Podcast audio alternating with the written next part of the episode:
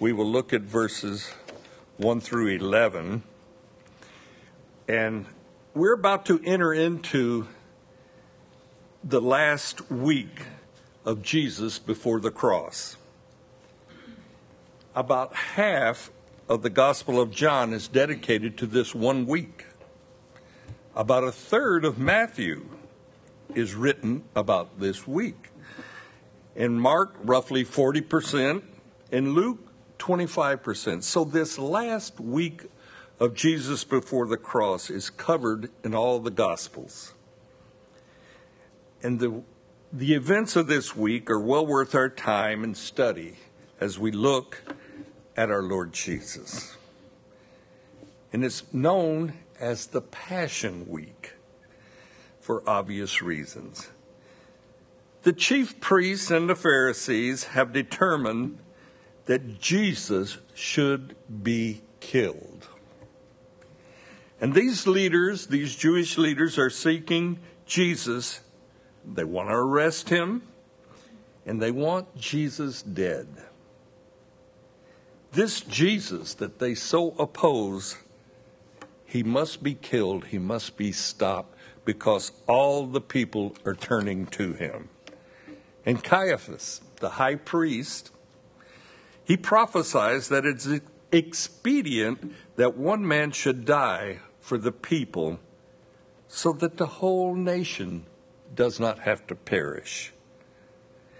And he speaks these words as high priest, but it's God who's using his office of high priest for Caiaphas to prophesy. And he doesn't really understand his words. The events of this week in the life of Jesus are in total control of God the Father. So let's read John 12, verses 1 through 8. Then, six days before the Passover, Jesus came to Bethany, where Lazarus was, who had been dead, whom he had raised from the dead. And there they made him a supper, and Martha served. But Lazarus was one of those who sat at the table with him. Then Mary took a pound of very costly oil of spikenard, anointed the feet of Jesus, and wiped his feet with her hair. And the house was filled with the fragrance of the oil.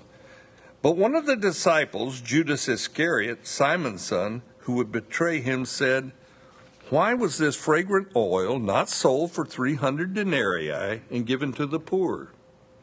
So he said, not that he cared for the poor, but because he was a thief. And he had the money box, and he used to take what was put in it. But Jesus said, Let her alone. She has kept this day for my burial.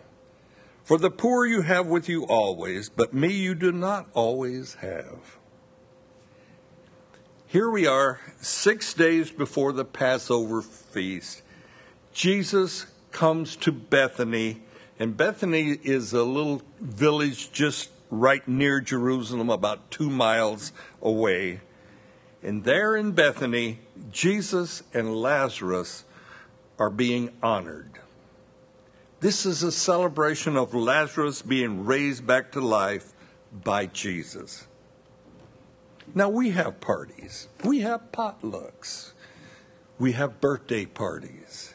We have anniversary celebrations. You name it, we have celebrations for it. But I have never been to a resurrection party. I've never been part of celebrating a life that has been given back to a person who was dead. This party is probably at a relative's house of Martha, Mary, and, and Lazarus. Uh, and Martha's there, and she's doing the typical Martha thing. She's serving. Lazarus is there. He's an honored guest at the dinner table along with Jesus. Enter Mary. Mary is there to celebrate her brother's resurrection. But Mary also takes this opportunity for Mary must worship Jesus. For the truth that Jesus has revealed to her that he is the resurrection, it's been a few days and it's starting to really uh, identify with her. She's starting to grasp it and she must worship Jesus. And she will worship Jesus in an unusual way, a very costly act of worship. She brings a pound, perhaps 16 ounces, in a bottle, a flask, and she breaks it open, this uh, container of very precious, strong perfume, and Mary pours this oil on the feet of Jesus.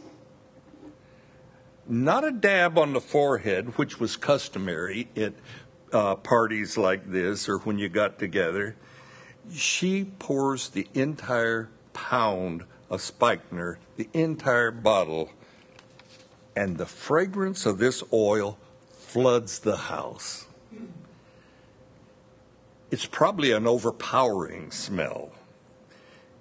And the bottle of spikenard was probably taken from Mary's dowry, or at least from her life savings.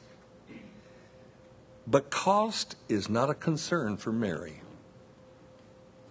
She must worship her Lord with her entirety.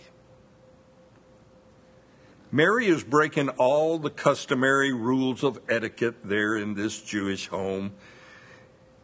There would be usually a washing of the feet of a, the guest by the lowest servant in the in the house, probably a young girl, and this was done before the meal, not during the meal. But Mary, she doesn't have a towel with her, so she wipes the feet of Jesus' feet with her hair. A Jewish woman never let her hair down in public. That was just a social no no. You didn't do that. So Mary breaks another rule of etiquette in her worship of Jesus. For Mary to humble herself at the feet of Jesus it wasn't uncommon for Mary to do this.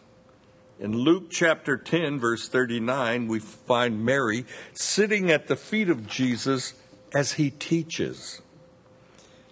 Martha, she's off serving, but Mary is absorbed at the feet of Jesus and she's hanging on every word of his teaching.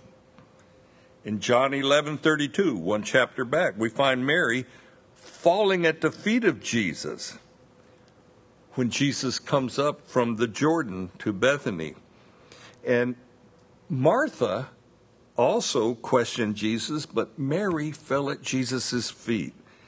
A very humbling attitude of heart of Mary before the Lord. And now here we are in verse 3 of chapter 12, and Mary anoints the feet of Jesus and she wipes his feet with her hair.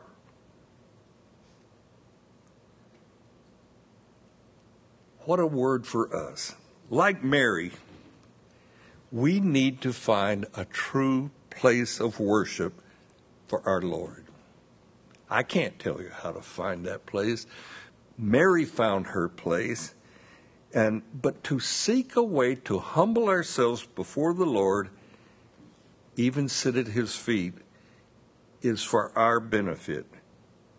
But Mary's worship finds criticism. Judas Iscariot. And notice how Judas is described Simon's son who will betray Jesus. John identifies Judas. Judas has a complaint. Why was this fragrant oil not sold for 300 denarii? And that was over a year's wages. So if we put it in today's terms, that's probably a $100,000 worship going on there by Mary. And Judas wants to know why wasn't this sold and the money given to the poor? But verse 6 tells us Judas, he didn't care for the poor. And John gives us insight, and he tells us Judas carried the money box for Jesus and the disciples, and Judas was a thief. Another character flaw of Judas. Judas, a thief and a traitor, yet he was numbered with the disciples. Judas sees this possible money that would have came into the money box. He sees it as a loss of revenue. He would pilfer the money box. And he sees it being wasted, this, this fragrant oil being wasted on Jesus. Understand this no gift to Jesus in worship is ever wasted. Jesus didn't care for the poor. And what we do with our monies is a reflection of where we are spiritually, where our heart is. Our giving is a way to bring our daily lives into worship of Jesus. We get to give the fruit of our labor. Part of the fruit of our labor we get to give to the Lord. Judas, he cannot enter into this celebration of Lazarus. He cannot rejoice with Martha and Mary, but he finds fault with Mary. And he finds fault with their extravagant worship of Jesus.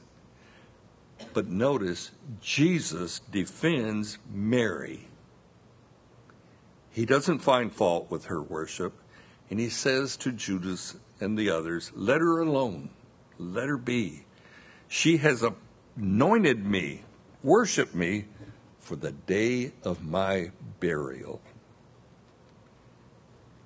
And Jesus then said, And by the way, the poor are always with you. That's comforting. We'll always have the poor. but Jesus said, You don't always have me here physically with you today, here in our little fellowship, we have opportunity to worship. We come together to worship. So for us, we need to take a page out of Mary's book.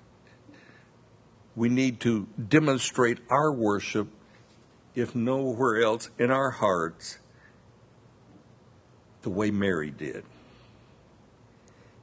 Mary worshiped Jesus in a costly, very costly manner. She went into her savings, most likely into her dowry, and she's giving a very costly gift of worship to Jesus, and she pours it on Jesus' feet. Now, that would seem like, why do that? But she's giving sacrificially to her Lord. And when she's criticized by Judas, Jesus defends her. Isn't that nice? I mean, I like that. Jesus defended Mary's worship. This morning, we're going to partake of communion. Communion is an act of worship. That's all it is. Jesus said, Do this in remembrance of me. So this morning, as we partake of communion, let it be from the heart. You know, without big fanfare or anything else, let us remember that Jesus told us, Do this in remembrance of me. Let me get you to stand, please.